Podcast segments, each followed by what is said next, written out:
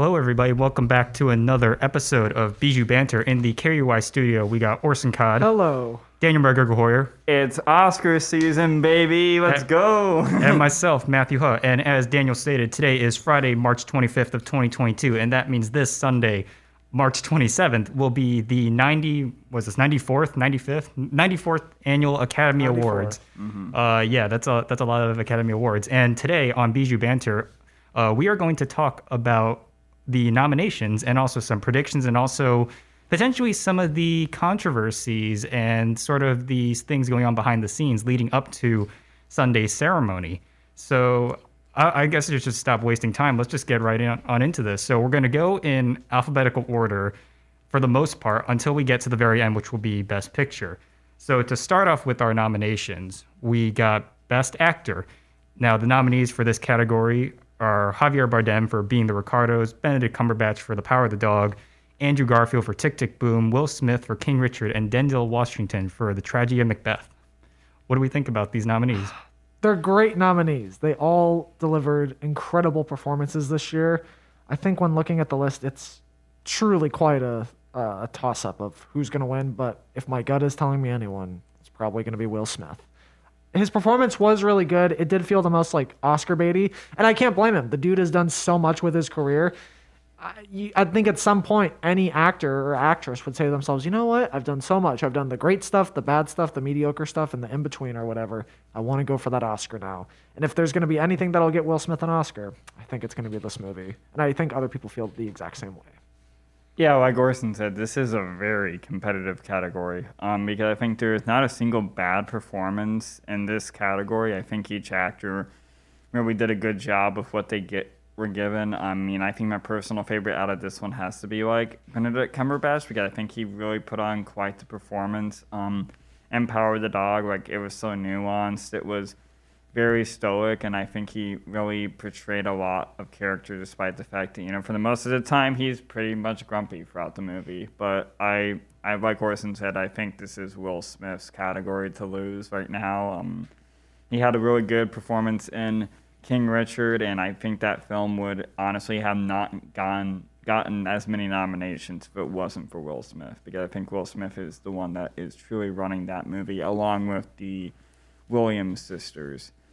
So, I mean, I think despite the fact that I want Benedict Cumberbatch, I think Will Smith's going to take this category. Yeah, this is a strong... I think all the acting categories for the most part are very strong this year, and Will Smith will probably take the Oscar. He was great in King Richard, but it was not my favorite performance out of these nominees. That will go to Andrew Garfield, who was in Tick, Tick, Boom. He hasn't won an Oscar yet, and as much as I want him to win an Oscar, I don't think this is his year, unfortunately. Will Smith is great, though, in King Richard, so I won't be too upset, but I don't know if I would consider it my favorite leading acting performance this year. Moving on to Best Actress, we got, where is it? Jessica Chastain for The Eyes of Tammy Faye, Olivia Coleman for The Lost Daughter, Penelope Cruz for Parallel Mothers, Nicole Kidman for Being the Ricardos, and Kristen Stewart for Spencer. I genuinely don't know. I haven't seen a lot of these movies, but if I had to pick two based on what it seems like people are saying, it's probably going to be Jessica Chastain or Kristen Stewart. I've heard they both gave incredible performances. If I had to lean one way, probably Kristen Stewart. I heard hers was incredible in Spencer, so I'm going to guess that. I mean, I'm guessing I had the luck of seeing all five of these. I think, like, the Best Actor category, it is pretty much a toss-up, except I think there is not a very decisive clear winner here like it is in the Best Actor category. And I think that battle is definitely between Kristen Stewart and Jessica Chastain. Jessica Chastain has gotten the Golden Globe. No, she's gotten the SAG Award. Yes. Got the Golden Globe, mm-hmm. Which unfortunately SAG Award is not nominated, which I don't know, it might tap into. But Chastain obviously got the Critics' Choice Award. She got the SAG Award. She got the BAFTA.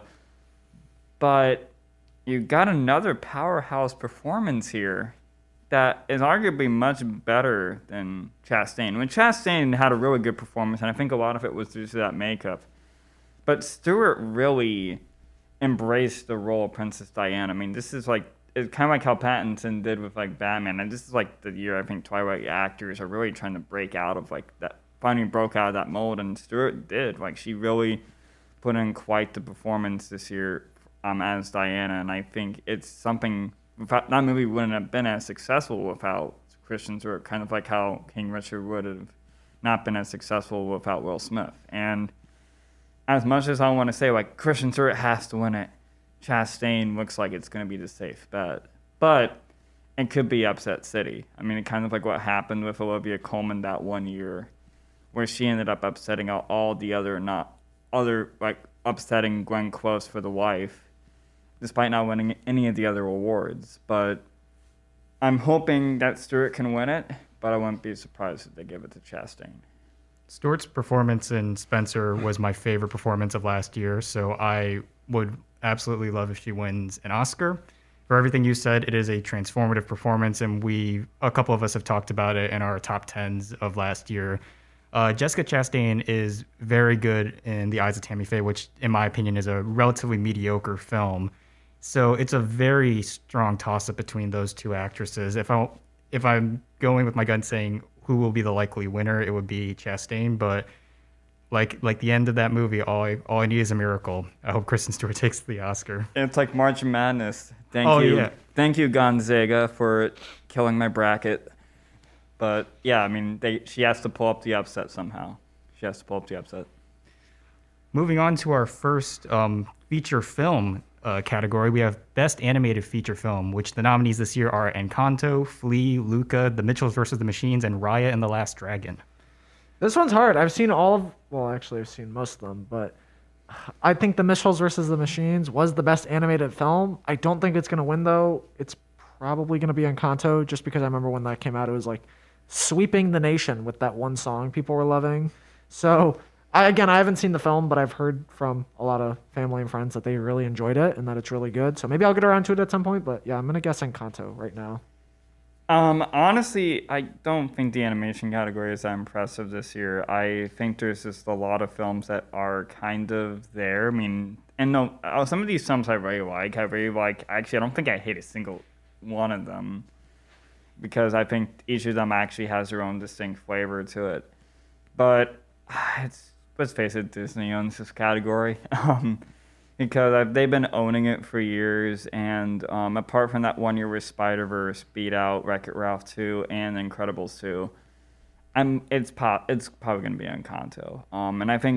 Although I think Mitchell and the Machines is much better than Encanto, and Flea is definitely much better than Encanto, in my opinion. I mean, I really like the fact that Flea is actually getting a lot of recognition this year.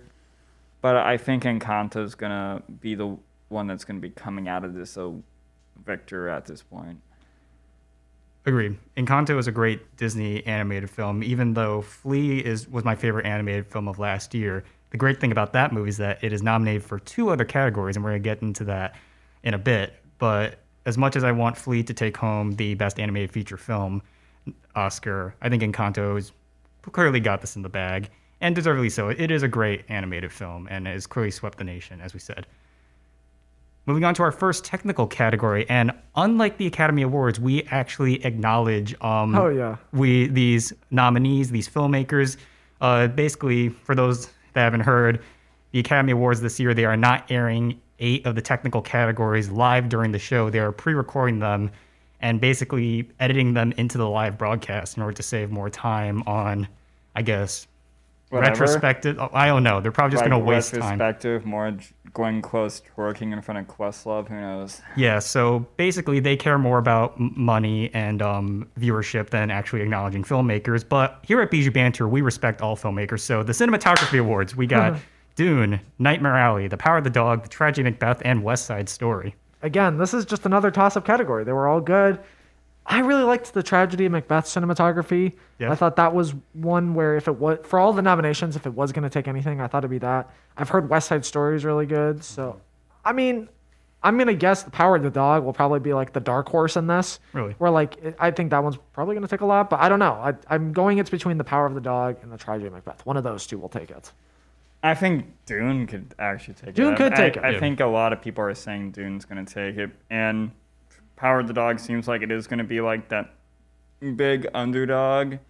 And like we said, like there's not a single badly shot film here, because I think each film has its own distinct visual vibe with it, and especially like Nightmare Alley and Tragedy and Macbeth have a lot of emphasis on like aesthetic, and then West Side Story has a gritty way of shooting a beloved movie musical. And I'm a Spielberg fan, and it's kind of nice to see like Janusz Kaminski actually get a lot of like accreditation for what he did with West Side Story, because I mean he's a great cinematographer, just kind of like a way of like how he shoots the film and kind of like a documentary like aspect that was in Schindler's List. But I think it's going to be Dune. I think Greg Fraser really did a good job of like a lot of the cinematography in Dune. I think a lot of the shots are very atmospheric. They really show the size and the scale of this world, and really show how big this world is as well. So I think Dune's going to be the one that's going to be coming away with the award that night. I think out of any of the categories this year, Best Cinematography was by far the strongest, because there's a lot of other films that had equally great cinematography that didn't get nominated. Such examples include The Green Knight and... Yeah. Spencer, yes, yeah. That was another one. But this is a very, very strong year. I think Dune will probably take it, because there are some very impressive shots, but I also don't want to discredit any of the other films. West Side Story had some shots that I literally had no idea how they did it. Like, it's that impressive. Carefully, yeah. Tragedy Macbeth is very atmospheric, as well as Power of the Dog, and even Nightmare Alley too. They're all atmospheric in very different ways that really fits the stories they're telling. But in terms of just the amount of scope and scale, I think Dune has this one. Moving on to Best Costume Design. This year's nominees are Cruella, Cyrano, Dune, Nightmare Alley, and West Side Story. I'm going to go Cruella. I haven't seen it, but I've just heard they're very eccentric costumes and vibrant. So, I mean, that would be my guess. I don't really know a lot, but yeah, I'm going to just say Cruella for now, knowing how much it deals with like fashion and stuff. I think Cruella's obviously been like the biggest like one. I think that's going to be taking this whole category, because it's not to say the other costumes are bad in the other films. I mean, I think Dune actually had some pretty good costumes, along with Nightmare Alley. Nightmare Alley really fit that aesthetic, that really period piece type aesthetic that it really wanted to, along with West Side Story. But it seems like if Disney had any other horse in the race aside from Encanto getting Best Animated Feature, I think it's going to be Cruella getting Best Costume Design, because it is very good costume design, despite the fact that Cruella is a pretty mediocre film. But I think Cruella is going to be the one that's going to come away with it. Cruella is not a good film, but the saving grace of that movie are the costumes, and it is literally the only thing I remember about that movie, just because these costumes are so out there and strange, but you know that so much time went into making every single one of those dresses, and just it adds so much. It adds a very unique identity to that movie, which obviously the movie is about fashion. I also think Dune's costumes are very, very, they're very great too. But I'm actually going to go with Cruella on this one as well, which I didn't think I would say that at first, but I had, after some debating in my head, I was like, you know what, I'm going to give this to Cruella. I'm not ashamed to say that. Best Director, one of the main categories here at the Oscars, we have Kenneth Branagh for Belfast, Ryusuke Hamaguchi for Drive My Car, Paul Thomas Anderson for Licorice Pizza, Jane Campion for The Power of the Dog, and Steven Spielberg for West Side Story. It is 100% going to be Jane Campion. Mm-hmm. I would not be shocked, just because, you know, what the piano was able to do like 20-plus years ago, and there's just so much buzz around her with The Power of the Dog right now. And you know what? Diversity is great, because not a lot of women have won for this category, and so I think she deserves it. She did a great job with that film. Yeah, I mean, this is obviously Jane Campion's category to lose. I mean, a lot of these directors have done really good with the films they had. I mean, Spielberg obviously still impressed me with West Side Story, probably his most impressive film since Lincoln. Paul Thomas Anderson is obviously overdue for an Oscar at this point, but I don't think he's going to get it here, unfortunately. Ryusuke Hamaguchi, which Drive My Car, really great film, very well directed. I don't think he's going to get it. And Kenneth Branagh for Belfast, despite the fact, although it did come from Branagh's childhood, I wasn't as impressed with his directing as I would say like Henry V or Hamlet. So it is obviously Jane Campion's category to lose. I think she really is the main frontrunner for this category. I mean, she's practically gotten every award from every association, like major awards association, like the Golden Globes and the BAFTAs and and the Critics' Choice Awards, I think is really going to be Jane Campion that's going to be stealing this whole category. Yeah, Jane Campion's direction is probably the best piece of direction I've seen in a film from last year. I really had to think about that, but it really is just because everything about that movie just has so much control and is so meticulously crafted. Like she literally left no stone unturned with The Power of the Dog, and it's a very impressive piece of filmmaking, and I think she deserves it. And if she does, well, actually no, she's the only woman to ever be nominated twice for this category, but she hasn't won, and I think she's well deserved for that. Before we move on to more categories, we're going to transition into a brief PSA, and we'll be right back with more Bijou Banter. Welcome back to Bijou Banter. We are continuing our rundown of the nominees at the 94th Annual Academy Awards airing this weekend, and we're going to transition into Best Documentary Feature, which this year's nominees are Ascension, Attica, Flea, Summer of Soul, or When the Revolution Cannot Be Televised, and Writing with Fire. I have not seen any of these, but the one I've heard the most buzz about is Summer of Soul. So I'm going to go it's that, or it'll probably be Flea. I think it's going to be Summer of Soul. I mean, I think Flea has three dogs in the race right now, and I don't think any of the dogs are going to be able to get an award tonight on Oscar night, because Summer of Soul has really been a film that's really been heavily campaigned for, and Questlove has been... pretty much like, and I love the roots. I mean, Questlove is practically a classic drummer at this point, since he really transformed hip hop with the roots. But I think that Summer Soul's gonna get it, and I think all the others. I mean, I've seen Attica and Ascension; those are good too, but they're not as impressive as Summer Soul. And Riding with Fire is not getting a release in the U.S. until I think after the Oscars. Yeah, after the Oscars. So I can't really say that film's going to be getting an award, despite the fact that I haven't seen it. But I think Summer of Soul is going to be the one that's going to take it. With the exception of Riding with Fire, I did also watch all of these documentaries, and it's a very good lineup. These are all very good documentaries. Flea is my personal favorite of the bunch. However, I think realistically, Summer of Soul is going to take this one, which Summer of Soul is, how would you describe Summer of Soul? It's it's an archival documentary with minus the Ken Burns effect, where it's exploring a lot like this huge festival in Harlem, New York, during the time of the moon landing, where a lot of white America was focused on the moon landing, a lot of black America was focused on this Summer of Soul festival. And it was up until 50 years later where Questlove found all that footage from that event and made it into a film. So yeah, it's a very impressive documentary in terms of the archival footage and just getting into the politics of the time too, so that'll likely be the winner. I would love if Flea wins, but either way I'll be a happy camper. I will admit, I know we kind of mentioned we might just say a couple snubs. Well, I thought the movie was 30 minutes too long. I think Sparks Brothers should have at least gotten a nomination. Yeah, Sparks Brothers should have gotten nominated. The Velvet Underground, I wish, was nominated too, along with The Rescue, which was also very good. Yeah, there was a lot of great documentaries this past year, and I'm surprised more of them didn't get campaigned for. Like, I don't think they did a very strong... Not really for at least Sparks. Sparks Brothers did not have a strong award Maybe that's campaign. Because it just came out so early last summer that, like, the buzz kind of died down. I don't know. Who knows? I mean, Coda had the same thing, and look at where Coda is now. So who knows? Who knows? Moving on to another category that will not be aired during the ceremony, unfortunately. Best Film Editing. This year's nominees are Don't Look Up, Dune, King Richard, The Power of the Dog, and Tick Tick Boom. I know, Matthew, you're wanting Don't Look Up to win. Oh yeah, of course. No, I'm just kidding. I'm going to go probably Tick Tick Boom. I liked the editing, especially with how they were able to do some of the transitions. But again, I don't know. They were all great. Maybe minus Don't Look Up. But yeah, they were all great. So I'm going to go probably Tick Tick Boom, but we shall see. Just like Best Actress, this is a very huge toss-up category, because I think a lot of these films, apart from Don't Look Up, and I just don't even want to look at that name right now, so I'm just going to scroll all the way down on my computer. There's these four nominees.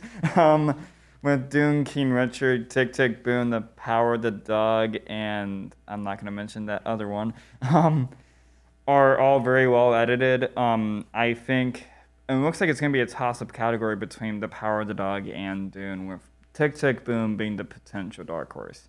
A lot of publications are saying that Dune could take it, but if people know from like awards past, a lot of the films that win Best Editing usually win Best Picture, which can sometimes not be true because there's been situations in the past where that has never been the case. But I think... But I think Dune could potentially take it, but Power of the Dog might have it, a little bit in the bag if it's trying to campaign for Best Picture. But I think it could. I think it could go either way. I had to sit on this one for a bit because I was really between Tick Tick Boom and Dune, and I'm gonna go with the former actually because Tick Tick Boom had very impressive editing for a musical film. It really did actually do a lot of interesting things with the structure and also adapting it from the stage to the screen. It was a very creative presentation. Dune was very methodical, and Don't Look Up is generally one of the worst edited movies I've ever seen. I'm not even exaggerating. It makes Bohemian Rhapsody look like Whiplash in comparison. It's just awful, awful, awful editing. I could do something better in Windows Movie Maker in 5 minutes. I'm not even exaggerating. So I'm gonna say Tick Tick Boom. That was my rant. Moving on to Best International Feature Film. This is a very strong category as well. The nominees are Drive My Car, representing Japan, Flea, representing Denmark, The Hand of God, representing Italy, Lunana, a Yak in the Classroom, representing Bhutan, and The Worst Person in the World, representing Norway. It's obviously going to be Drive My Car. I've just heard nothing but love and praise for this film. And while, you know, I've heard Flea is great, I think Drive My Car is going to take this because, yes, it is 3 hours, as I've been told, but it sounds like it just goes by so fast, and you're in love with the story, so I'm going to go with that. It's too obvious on who's going to take this. I mean, as much as, like, The Worst Person in the World and Flea are really, really good. I mean, they're really great films that came out last year, along with Hand of God. And I did not see a Yak in the Classroom, which, honestly, that does sound like a very interesting concept, doesn't it? It's going to be Drive My Car. I mean, I think with the fact that it already is nominated for Best Picture, it's going to take international feature film, and why not? I mean, I think it's probably the only award it could potentially get that night because I don't think it's going to get any of the other big five awards. And it's honestly, it is a really well done film, and I was very in love with it by the time the credits started rolling. I mean, after the, I don't know, I was in love with it. I don't want to make it sound like I was in love with the credits, but either way, I think Drive My Car is going to take this category. Ditto. Yeah, Drive My Car is a genuine masterpiece. However, if I were running the Oscars, and this is, I know what you're gonna say. I would say The Worst Person in the World should take it. It's not going to happen this year, unfortunately, but in the time that we talked about Drive My Car to now is when I saw this movie, and I think it is a genuine masterpiece and is very. It's a very, very close tie between Titan and Worst Person in the World for my favorite film of the year. Like, I'm actually genuinely considering swapping them.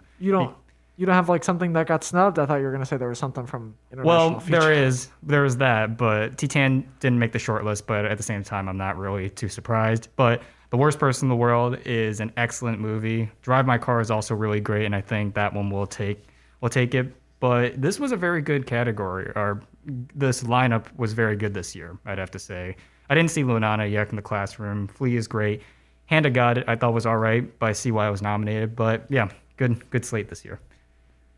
Best Makeup and Hairstyling. This is a very interesting selection of films. The nominees are Coming to America, Cruella, Dune, The Eyes of Tammy Faye, and House of Gucci.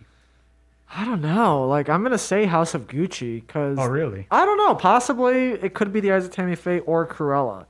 Genuinely, I don't know. I'm going with one of those three. Yeah.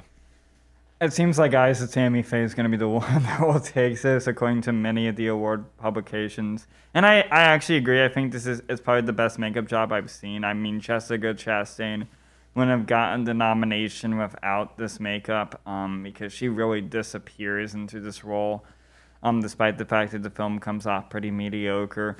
I mean, Cruella and House of Gucci could potentially sneak in and grab it, and maybe Dune. I don't have any hopes for Coming to America, despite the fact that it is obviously recreating the makeup from the original Coming to America, which, I don't know, there's not too much of a difference. But I think The Eyes of Tammy Faye is going to be the one that's going to take this. that'll probably be the one. Izatami Faye's makeup was very good. Dune's makeup is very good. Coming to America is a garbage film, but the makeup is like one of the best parts about it. Corella's makeup is good, and House of Gucci's makeup, I actually think, in retrospect, is really cartoony. Like, the movie has a lot of problems, but yeah, it's just, I don't know, for some reason the makeup, thinking back on it, just like, it doesn't, it really looks out of place, unfortunately. I see why it was nominated, though, and well, probably just because of Jared Leto's. Yeah. Well, yeah, but also too. But yeah, because well, he plays basically a cartoon character. But in general too. But aside from that, the rest of the makeup. The rest of the makeup is just not memorable, though. Honestly, it's just kind of it exists. So yeah, Izatami Faye, I'll take that. Another category that for some reason I have no idea why this is the case. This is not being aired during the Oscars, but it should be. Best Original Score. This is one of the most important categories, and you're not recognizing it. I don't know why, but hey, we're going to recognize it because we care. The nominees this year, Don't Look Up, score by Nicholas Patel, Dune, the score by Hans Zimmer, Encanto, score by Jermaine Franco, sorry. Parallel Mothers, the score by Alberto Iglesias, and The Power of the Dog, with score by Johnny Greenwood. This is tough. I'm tied between two. It's going to be, I mean, never, ever bet against Hans Zimmer for delivering a great score. You never do that. So I want to say Dune. I also surprisingly really liked the score for The Power of the Dog. So I'm going to say it's going to be one of those two. I think, we'll get to it in a second, I think Encanto's got something else, but I think it's going to be Dune or The Power of the Dog for this one. I'm a sucker for Zimmer. It's Dune. I mean, Hans Zimmer has not won an Oscar since The Lion King, and there's many other scores. He's overdue. There's so many other Oscars that have been overdue for Zimmer. Inception, Sherlock Holmes, Interstellar. Like, there's been so many scores that have always been overworked with Hans Zimmer.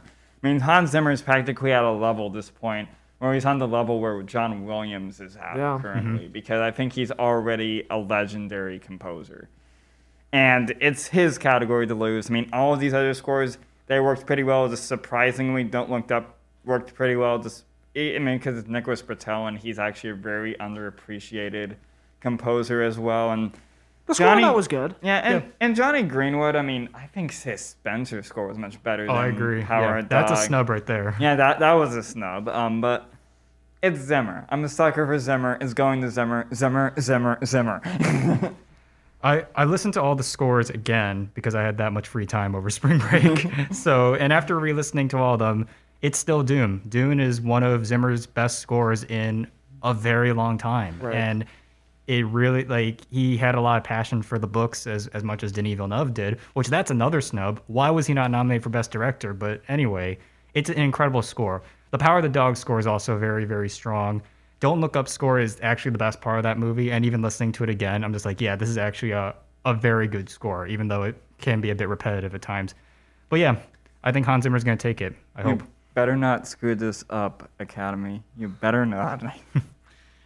On the subject of music, Best Original Song. This year's nominees is Be Alive from King Richard, Dos Oruguitas from Encanto, Down to Joy from Belfast, No Time to Die from No Time to Die, and Somehow You Do from 4 Good Days.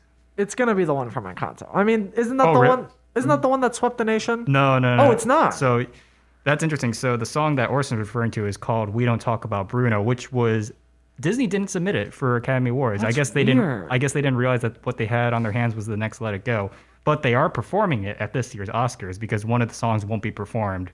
I think it's Down to Joy because Van Morrison couldn't attend the ceremony. So okay, well then it's going to be that, and now knowing that it's not that one song people loved, I think No Time to Die has a good chance just because, A, it's Billie Eilish, and yeah, I think it's going to be that. So who knows? We'll see. It's going to be Billie Eilish. I mean, No Time to Die is a great Bond song. I don't know where I would stack it up against, like, say, something like Skyfall or Nothing Goldfinger. Ever compares to Skyfall. I don't think anything's ever going to compare to those. I mean, we'll see what history will say, but I think No Time to Die is going to take this one. I mean, Billie Eilish is on a hot streak right now. I mean, she's practically swept Grammy Awards after Grammy Awards, but again, that's just the Grammy Awards. But she's a global superstar at this point, and it's going to be poor Beyonce. She's always going to be knocked out on an Oscar, but for original song, because Beyonce has always submitted something, but has never got anything because she wrote the song for King Richard. But I think it's going to be Billie Eilish's to win. Yeah, No Time to Die is a legitimately great song. I've listened to it quite a lot.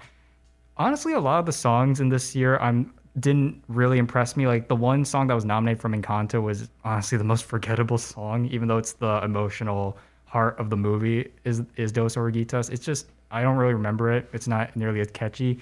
And the other songs, I just don't remember anything about them. Like, I listened to all of them again, and I don't remember anything about Down to Joy or Be Alive or Somehow You Do. So Billie Eilish is going to get an Oscar. No Time to Die. Yeah. All right, we are going to go a little bit out of order, and we are going to go to the screenplay nominees. Now, the first one is Best Original Screenplay. The nominees this year are Belfast, Don't Look Up, King Richard, Licorice Pizza, and The Worst Person in the World. This is a hard one. I'll just say that right now. Paul Thomas Anderson's a pretty good writer, so I'm going to go with that, but I don't know. Don't Look Up. I don't know. Maybe Belfast. My gut's going to say Licorice Pizza, but I could be 100% wrong. I want Licorice Pizza to get this. And I think it's because Paul Thomas Anderson is so overdue at this point. I mean, any Oscar at least. Give him something. The Writers Guild of America, I don't know what you guys were thinking. They weren't. That's what they were. Yeah, obviously they weren't thinking. And I gotta be honest, I'm not discrediting Adam McKay. Adam McKay has really come a long way as a director. I mean, going from Will Ferrell films to The Big Short is actually pretty incredible, and he also has a new miniseries on HBO Max about the Lakers. If you like to watch it, if you want to, it doesn't matter.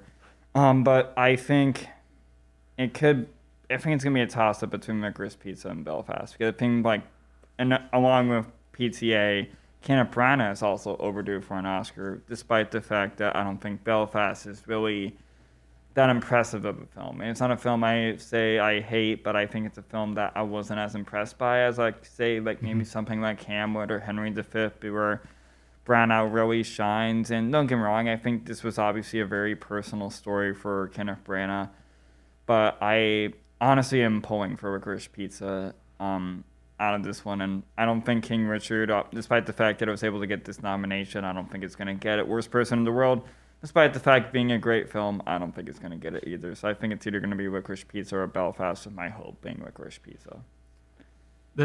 This is honestly a very hard one for me, because I adore the screenplay for Licorice Pizza. I think it is one of PTA's best written films. However, there is a lot of controversy surrounding that film regarding age gap, and also a scene where a man speaks in a stereotypical Asian accent, which has gotten a lot of controversy. So besides that, with those elements in there, I think that will actually really hinder Licorice Pizza's chances at an Oscar, unfortunately. The Worst Person in the World is one of my favorite screenplays of the year as well, but I doubt it's going to take it. It's honestly a miracle that it even got nominated. This seems like something that, like, only cinephiles would really like, oh, I want this to be nominated, and it doesn't, but it did. So it's like the Academy just grabbed their hands. Okay, in the goodie bag here, what are we gonna get? Worst Person in the World. Yeah, I guess they needed one more space to fill. Belfast screenplay is fine. It's just, to me, it plays it really safe. If I don't know, I want to go with my gut and say Licorice Pizza, but I don't think it'll happen. Unfortunately, I'm gonna go Belfast. But who knows? Maybe they'll surprise me. Moving on to Best Adapted Screenplay, we got Coda, Drive My Car, Dune, The Lost Daughter, and The Power of the Dog. I want to say Dune. I think it's probably not going to be, because the biggest complaint is that it's half of the story. So that's kind of hard when you're doing an adaptation to, like, fully get the full story, but you're only doing it in two parts. I'm going to go probably The Power of the Dog. Again, it seems like that's the one that probably will take the award. So I'm going to say that, but I am not sure. This could potentially be the deciding factor on who will win Best Picture, because both of the two of the front runners are in this category. I'm going to go through the other nominees first. Drive My Car, very well written. Don't think it's going to get it. Dune, very well adapted. It's amazing that Denis Villeneuve and John Spates and Eric Roth were able to get so much out of just one half of a story. I don't think it's going to get it. The Lost Daughter, You got to give a round of applause to Maggie Gyllenhaal. I mean, she really did a good job of her first film too. First film, first directorial debut. Unfortunately, I don't think she's gonna get it. And then you get Coda and Power of the Dog. Both are very well written, and I mean, I like Power of the Dog. I mean, it's a very well-written film. I really enjoyed how the film already had this tensity and how it was laid out in this way, because it's like times where it's like it is dragging, but it's dragging for a reason. But CODA seems to be the biggest crowd pleaser this year, and the fact that it got to the PGA and managed to win like Best Picture at the Producers Guild of America Awards, could potentially say that CODA could get this award. But we'll see what happens. I mean, I want Power of the Dog because I think Power of the Dog is a much overall better film, but I wouldn't be surprised if they give it to CODA. Yeah. I'm going to go with my gut and say Power of the Dog. It's one of the best screenplays of the last year. CODA's screenplay is good when it focuses on the family, when it's about her and her high school life. It's just a Disney Channel movie. The only reason I could see it being CODA, and maybe this is why could it be something else we'll get to in a couple minutes, it's a feel-good movie. Like, fair, yeah. It is a good movie. Yeah, I'm not going to be upset if it wins, but it's just kind of I wouldn't call it disposable because it's not a disposable film. But yeah, it's just kind of like you watch it and you're like, wow, I feel good now, and then that's kind of it sometimes. Yeah. The Lost Daughter is a very overlooked screenplay. I think it's a really excellently written, and considering it was a first film, it's really impressive. But The Power of the Dog, I think, is going to take it. I accidentally skipped one of the categories, so I gotta go up for a second, but Best Production Design, that was another technical word I forgot to mention. This year's nominees are Dune, Nightmare Alley, The Power of the Dog, The Tragedy of Macbeth, and West Side Story.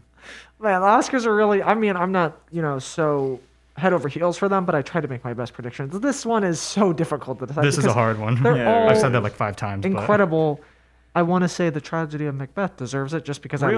I love that production design. While I thought the movie was okay, I really enjoyed it, but I could see it being Nightmare Alley. So honestly, I think it's going to be any of these. Oh, man. Well, it will be, yes. Yeah, this is just another toss-up. I mean, I think they had to make these so difficult and not so obvious, apart from the supporting actress, which we'll obviously get to. But I think it's so hard because I think every single production designer and set decorator really did a good job on all these films. They really did great. I think since Nightmare Alley doesn't necessarily have too big of a horse in the race, I think Nightmare Alley could potentially take it. And maybe West Side Story could also take it, and maybe Dune. But I'm feeling that might be Nightmare Alley that'll take this. It's a toss-up for me between Dune and Nightmare Alley, which are 2 very different films with very different set designs. I'm going to say Dune mostly because it's otherworldly. Nightmare Alley does an amazing job of replicating a past time period, which is also what Del Toro did with Shape of Water, which also won Best Production Design. But I'm going to say Dune mostly because it is in an outer realm world. It's like you can't go there ever. So I'm going to say Dune. All right, here we are at the short film category. So also not being aired during the Academy Awards, but also this is one of those categories that's very hard to decide which one, because unless you've seen them, you really don't know who's going to be a clear winner. But first off, with animated shorts, we have Affairs of the Art, Bestia, Box Ballet, Robin Robin, and The Windshield Wiper. You didn't see any? I haven't seen any of these, okay. So whatever you guys say will win, that is my answer. I've seen The Windshield Wiper. I'm going for that. I have not seen the other 4. I saw all of them, and it was a decent year, actually. The Windshield Wiper was my personal favorite, even though a lot of people on Letterboxd don't seem to like it for some reason. I honestly don't know why. The one that I think will probably win is Robin Robin, which is an animated short by Aardman, who is best known for Wallace and Gromit. It's streaming on Netflix. Check it out if you would like to. Is it the same style? No, it's kind of like Fantastic Mr. Fox, actually. Oh. So they don't use clay, which is actually a first for them. It was personally my least favorite of the nominees because it's a cute story, but even though it's only 30 minutes, it feels like they could have told the message in like 5 minutes. So it already feels very long for a short, but it's cute. So it'll probably win. Best live action short film, we have Take and Run, The Dress, The Long Goodbye, On My Mind, and Please Hold. All right, and I'm at the same place again. Whichever one you guys think will win, I think will win. But the fact that there is an Oscar-nominated actor's name in this category, I get the feeling it's going to be The Long Goodbye. Oh, yeah. I just an assumption because I have not seen any of these, and I'm pretty sure, they all deserve some of these nominations. But just judging by that, the fact that there's a bigger name in this category, it's probably going to be The Long Goodbye. I also saw all of these. All of them were pretty decent. Take and Run was my personal favorite of the year, and unfortunately, I don't have the plot description up right now, so I can't look it up, but that was a really good one. The Long Goodbye, which stars Riz Ahmed, is also very good. The Dress is good. On My Mind is fine. It's honestly, like, in a way, in terms of, it's the crowd pleaser of this category, and then Please Hold is kind of obnoxious. So it's a toss-up, but I'm going to say The Long Goodbye. Now I got to scroll all the way back up for Best Documentary Short Subject. And this year's categories or nominees are Audible, Lead Me Home, The Queen of Basketball, Three Songs for Benazir, and When We Were Bullies. Again, I don't watch a lot of the short. The short film ones are hard to watch because I don't know where they are. But yeah, they're kind of hard to find. Yeah, so Queen of Basketball, I think it's gonna be the one that's gonna get it. I think that's been the one that's been the career favorite. I have not seen it, like many of these, and it's unfortunate because I actually really want to see a lot of these short films. But I think it's gonna be the Queen of Basketball. I saw 4 of these. I didn't see When We Were Bullies because I couldn't find it anywhere. I think it's actually going to start streaming on HBO after the Oscars. But out of the 4 that I saw, The Queen of Basketball was my favorite. It's streaming on. It's on YouTube. It's an op-doc actually. So it's funny how you can look at these for me, and I haven't seen any of these, and be like, you know what? That one's got the title that sticks out the most. No, and for the past 3 categories. Yeah. That's what the ones that you guys have said. I'm like, oh, it might be the Queen of Basketball, and then you guys say that. It's actually a really interesting story. It's about like the WNBA, and it's I wish it were longer. Actually, it could have been a feature-length documentary, but it's good. So I'm gonna say the Queen of Basketball. Moving back into the technical categories, we have Best Sound. This year's nominees are Belfast, Dune, No Time to Die, The Power of the Dog, and West Side Story. Dune, I thought was pretty good. But West Side Story, I know, has a lot of musical stuff. So with the sound, so I don't know. I'm gonna go probably Dune, but we shall see. It's Dune's to lose, I think. I mean, I liked all the sound design in these films, especially West Side Story, and No Time to Die had really good sound design as well. But it's gonna be Dune. I think Dune's gonna almost have a clear sweep of all these technical categories. I'm gonna say Dune as well. All the sound design was. Even though Dune didn't necessarily have perfect sound design, I know we talked about in that review, there were some things that were hard to hear, but overall it was balanced pretty well. And yeah, it's just they used a lot of creative techniques to make the sound. So I'm going to say Dune. And before we go on to the rest of the categories, we're going to transition into a quick grand spot and we'll be right back with more Oscar discussions. Welcome back to Bijou Banter. We are continuing our conversation or discussion and predictions of the nominees of the 94th Annual Academy Awards. Now we're moving back into acting. We got Best Supporting Actor, and this year's nominees are Ciaran Hinds, Troy Kotsur, Jesse Plemons, J.K. Simmons, and Cody Smit-McPhee. I love Jesse Plemons, but I don't think it's going to be him, so it's probably going to be Troy Kotsur. I thought he was really good on Coda, and I'm rooting for him. At one point, it was Cody Smit-McPhee that was going to take it because he got the Golden Globe. But considering that there is another horse in this race that has resurged above Power of the Dog, it's going to be Troy Kotsur. I think Troy Kotsur, in my opinion, actually had a much better performance than Cody Smit-McPhee did. I mean, Cody Smit-McPhee did a really good job of his performance. He actually had a lot of pretty interesting things, added a lot of interesting depth to his character. But Troy Kotsur did a really great job of his performance, and this could actually be the second Death Actor that could win the award after his co-star, Mari Matlin, for Whispers of the Heart. So it'll be really great to kind of see that representation resurge once again. So it's going to be Troy Kotsur. Yeah, I'm going to say him, even though my personal favorite performance from the nominees was Cody Smit-McPhee.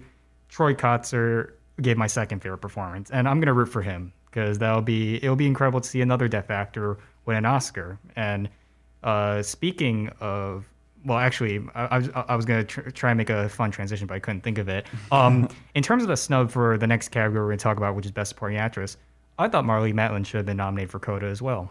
I thought she was very good in it, and it would be nice to have 2 Deaf actors nominated this year. But unfortunately, you win some, you lose some. Yeah. Moving on to Best Actress in a Supporting Role or Best Supporting Actress, we have Jessie Buckley, Ariana DeBose, Judi Dench, Kirsten Dunst, and Anjanu Ellis.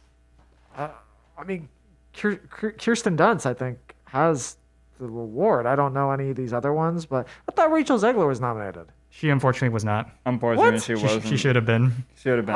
Well, and then she wasn't invited at first, so yeah, thanks, Academy. I've probably been on a different planet these past couple of weeks. But yeah, I think Kirsten Dunst probably has this. I thought she was really good. And I did not know she's married to Jesse Plemons, so I thought that was interesting that they also are married in the movie. Yep. These are a lot of good performances. Jesse Buckley had a really great breakthrough performance. I wouldn't say it's not a breakthrough, but it's honestly a very good performance in The Lost Daughter. Judi Dench was a big surprise in this category. Kirsten Dunst and Anjanu Ellis did a good job. But it's going to go to Ariana DeBose. I think she had a really great performance in West Side Story, and I think a lot of the publications seem to agree. I mean, she's practically gotten every Actress in a Supporting Role award at every single big institution thus far. And unless there is going to be an upset, it's Ariana's. That's where it's going to go. Agreed. I changed my answer then. I haven't seen West Side Story. Oh, you should. It's if you would like to. If you would like to. Yeah, she's magnificent in West Side Story. She really adds a lot to it. And if she does win, which will likely be a strong possibility, she will. She plays Anita in West Side Story, for those who know, and also in the original one from 1961, Rita Moreno played her character and also won the Best Supporting Actress award. There you Goodness, go. I can't talk. So. That would be crazy if the same character for the same movie in the same category, even though it's like 50 years apart. And that will likely be a possibility. Yeah, I mean, it'll be the third time in Academy history where the same character wins an award, next to The Joker, and there's one more. I can't remember. There is one more. I know what you're talking about. There is one more. Yeah. Moving on to our final technical category, Best Visual Effects. And where is it? I can't find it. Here it is. The nominees this year: Dune, Free Guy, No Time to Die, Shang-Chi and the Legend of the Ten Rings, and Spider-Man No Way Home. It's obvious it's Dune. I mean, there's always one of those movies where, for the VFX, where all the main superhero films are nominated, but then there's that one that's like kind of the more the art house, mainstream indie film that doesn't necessarily rely on visual effects as much as Disney movies do, and that's always the one that wins. So it's going to be that. But I will say, huge snub. The Suicide Squad should have been nominated. They literally brought a giant starfish to life and a talking shark voiced by Sylvester Stallone. But Spider-Man No Way Home got nominated. I mean, look, I thought the movie was really enjoyable, but as we talked about, they were still editing the visual effects after the movie was already in theaters and sending them newer versions of it. So, I don't know. To me, that's a huge snub, and I could go on a rant about, but I won't. It's going to be done. I mean, the back check, but it was Vito Corleone from The Godfather. That's what I can't believe I forgot that. Oh, yeah, that movie turned 50. Yeah, it turned 50. So happy belated birthday, Godfather. Anyway, visual effects, it's obviously going to be Dune. I mean, I think all the other Spider-Man No Way Home is probably second best, and No Time to Die is probably third. Why is Free Guy in there? I don't know. And Shang-Chi had some pretty hit or miss visual effects, but it's obviously going to be Dune. I mean, it's practically been, it had its name on this category even before the film was even released, and I think Dune is definitely going to take it. Yeah, it's going to be Dune. This is a really bizarre category this year. Why is Free Guy there? Like, I understand you needed to fill up one more, but it's like you got films like Eternals, which wasn't a great film, but that had decent effects. The Suicide Squad, Matrix Resurrection. I didn't see that one, but I've heard kind of mixed things. It's okay. Ghostbusters Afterlife had somewhat decent effects. If they watched it, Titan could have been nominated too, but they didn't watch it clearly. So yeah, Dune's gonna take it. Now the big one, the one that everyone's been waiting for, Best Picture. We have 10 nominees this year, which is gonna be the amount going forward. They used to be 9. There was also 8 at one point, but now was there 7? What was there 7? There was never 7. No, there used to be 5. It never goes below 8 technically. No, but now it's going to be 10 from here on out, which I think is good. Have a nice even number. And this year's nominees are Belfast, Coda, Don't Look Up, Drive My Car, Dune, King Richard, Licorice Pizza, Nightmare Alley, The Power of the Dog, and West Side Story. This is hard because I've seen most of these films. You know, I think up until about maybe 2 weeks ago, I was going to say The Power of the Dog. But then there was a lot of, it seemed, people tripping over their words and saying things that should not have been said. And I'm sure the votes have already been taken in before that. But I don't know. I don't have any insider information. It seems as though it's going to be The Power of the Dog or Coda. If I had to go with my gut, I'd say Coda. But again, the piano, what, 25 years ago or something? Something like that. I think more like 30. Yeah, it was 93. I think so. Anyway, it's going to be one of those two. I'm fairly confident about that. Yeah, each of these films, minus one, really impressed me. And I think... Oh, that film was Dune? Yeah, hopefully it wasn't. I don't know. There's a reason with my number two of the year. Who knows? But it's obvious that it's gonna be a two-horse race between Coda and Power of the Dog. I think at one point Belfast did have something in the race, but I think once Power of the Dog resurged and then Coda resurged, Belfast, unfortunately, has been left behind with Don't Look Up. But I think with... It's going to be tough to know who's going to be taking this category, because I think both films obviously are very, very well made, very well shot, very well directed, very well acted. And I like Power of the Dog more than Coda. I mean, I think Power of the Dog is, to me, it's a much better film. It's much like more, I would say, more entertaining, more engaging. Coda's your simple crowd pleaser, but after the Producers Guild gave the award to Coda last week, it could be Coda. Yeah, usually what happens is like at least 75% of the winners of the PGA award go to the Best Picture winner for that year. But things have happened where that has never been the case. I mean, there's been 1917 won in 2020. It didn't. It won the PGA. Oh, the PGA. Oh, sorry. Yeah, I won PGA in 2020. I went to Parasite in 2020. So anything could happen. I'm hoping it's going to be Power of the Dog, but don't be surprised if Coda takes it. Yeah. I'm going to go with my gut and say The Power of the Dog still has this in the bag. Coda, if it does win, I'm not going to be disappointed, but I thought The Power of the Dog was a much better film. If I ran the Academy Awards, these nominations, I would give it to Drive My Car, because that is the only real masterpiece amongst these nominees. But The Power of the Dog is such a bold, subversive movie.